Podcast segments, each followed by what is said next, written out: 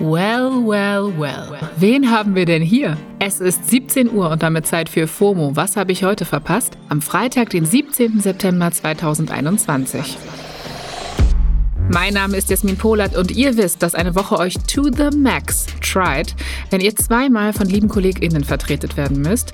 Danke an Lisa für gestern. Let's do this. Heute geht's um glückliche GewinnerInnen, unglückliche Instagram-UserInnen und sexy Releases. This episode is brought to you by Shopify.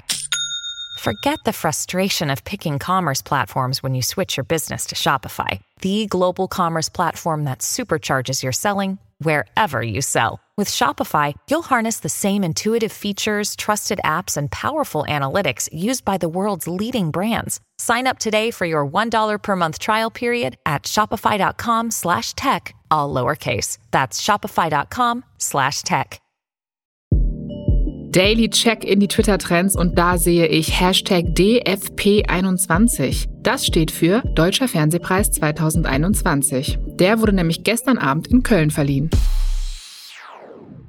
Auf Twitter wurde natürlich fleißig mitkommentiert und die Highlights waren, laut Twitter, der Talkshow-Moderator Markus Lanz, der hat in der Kategorie Beste Information gewonnen und in seiner Rede seiner Mama gedankt. Ich weiß, dass in den Südtiroler Bergen jetzt eine ältere Dame sitzt mit 87, die es nicht leicht hat im Leben und der ich sehr, sehr viel verdanke. Mama, das für dich. Auch, dass die Dating-Show Princess Charming in der Kategorie Beste Unterhaltung Reality gewonnen hat, hat viele von euch gefreut.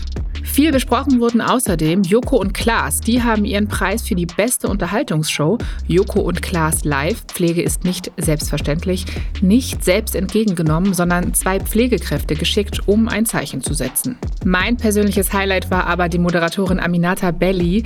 Die hat den Nachwuchspreis gewonnen. Auf Instagram hat sie ein Foto von der Preisverleihung gepostet und geschrieben, ich habe den deutschen Fernsehpreis gewonnen und das ist kein Scherz. Dafür gab es mehr als 19.000 Likes und viele liebe Kommentare. Unter anderem hat die Schriftstellerin und Podcasterin Tupoka Ogette gratuliert, die Journalistin Eva Schulz und die Autorin Alice Hasters haben liebe Druckos dagelassen. Schön. Instagram kann so wholesome sein. Meistens zumindest. Manchmal aber eben auch so gar nicht, habe ich das Gefühl. Eine interne Studie von Facebook selbst zementiert mein Gefühl jetzt nochmal und zeigt, wie schädlich Instagram für UserInnen sein kann. Reminder, Instagram gehört zu Facebook. Facebook hat dazu scheinbar über mehrere Jahre Fokusgruppen, Online-Umfragen und Tagebuchstudien durchgeführt und die Ergebnisse der Studie dann wohl in einer internen Firmenpräsentation bei Facebook geteilt. Und jetzt wird's richtig wild.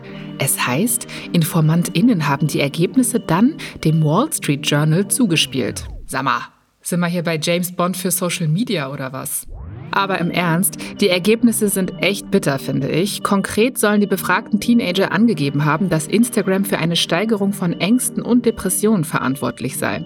13 Prozent der befragten Teenager aus UK und 6 Prozent der US-Teenager sollen sogar Suizidwünsche auf Instagram zurückgeführt haben. Vor allem junge Mädchen seien besonders betroffen.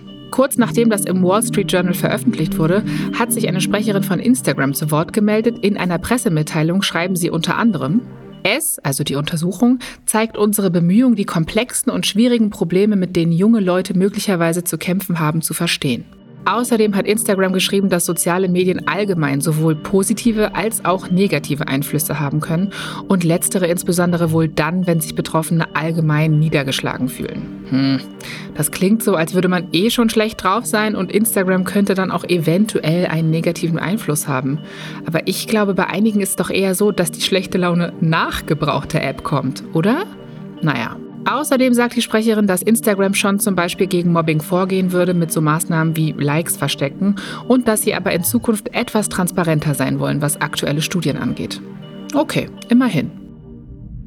Ich sage es euch ganz ehrlich, nutzt Social Media nur für euch, ne? Also, dass es euch was nützt auf irgendeine Art, nicht andersrum. Jemand, der Social Media auf jeden Fall für sich nutzt, ist der Rapper Lil Nas X. Der sorgt online und offline immer mal wieder für ein bisschen Aufruhr mit seinen krassen Merch-Produkten oder sexuell aufgeladenen Auftritten und Videos. Heute ist sein allererstes Album erschienen. Montero heißt es, hat 15 Songs drauf und Features, unter anderem mit Miley Cyrus, Doja Cat und Elton John. Alle Songtitel sind komplett in Caps geschrieben. Das ist ja für mich immer so mein persönlicher Marker, dass das Album ganz gut sein könnte. Und noch ein Release für euch, frisch aus der Kategorie Bingen am Freitag. Heute startet auf Netflix die dritte Staffel von Sex Education. Fans der britischen Show über den Teenager Otis und seine Mutter, die Sexualtherapeutin, haben lange gewartet.